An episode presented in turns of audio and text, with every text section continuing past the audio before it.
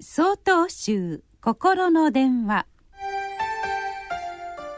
今週は「礼儀の意味」と題して静岡県陽雲寺青野紀宝さんのお話です。近所のスーパーの出入り口に買い物客の意見を書いた紙が貼ってありました。そのうちの何割かは苦情なのですが店員が挨拶しなかった。店員の態度が悪かったという内容が多く見受けられました。私たちは普段の生活の中で思いのほか他人の態度を気にしているものです。そして些細なことでも自分に失礼な態度だと感じた時はすぐに腹を立てることがあります。では失礼なことをされて腹が立つということを仏教を実践する立場から見るとどうでしょうか？仏教の実践とはまず自分をよく観察することです。するとこの場合何がわかるでしょうか？真っ先に相手が自分に対して礼儀正しくするのは当然だという気持ちが見て取れます。これは他人から尊重されたいという気持ちと表裏一体です。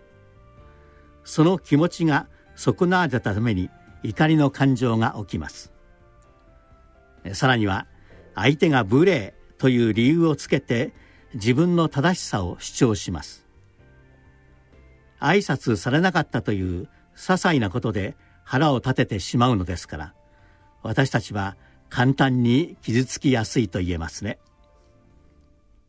そうすると礼儀には傷つきやすい自分をお互いに守るという意味があることがわかります。またそれだけにとどまらず他人の態度を測定したり我を張るための道具になったりもします。良い関係を保つための礼儀によって心が乱されては本末転倒ですね。そこで提案です。礼儀は自分に対して使ってもらうものではなく自分が他人に対して使うためのものだと捉えてみてはいかがでしょうか。あくまでも敬愛の念を表現するために礼儀を使うならば礼儀のために不快な思いをすることもなくなることでしょう。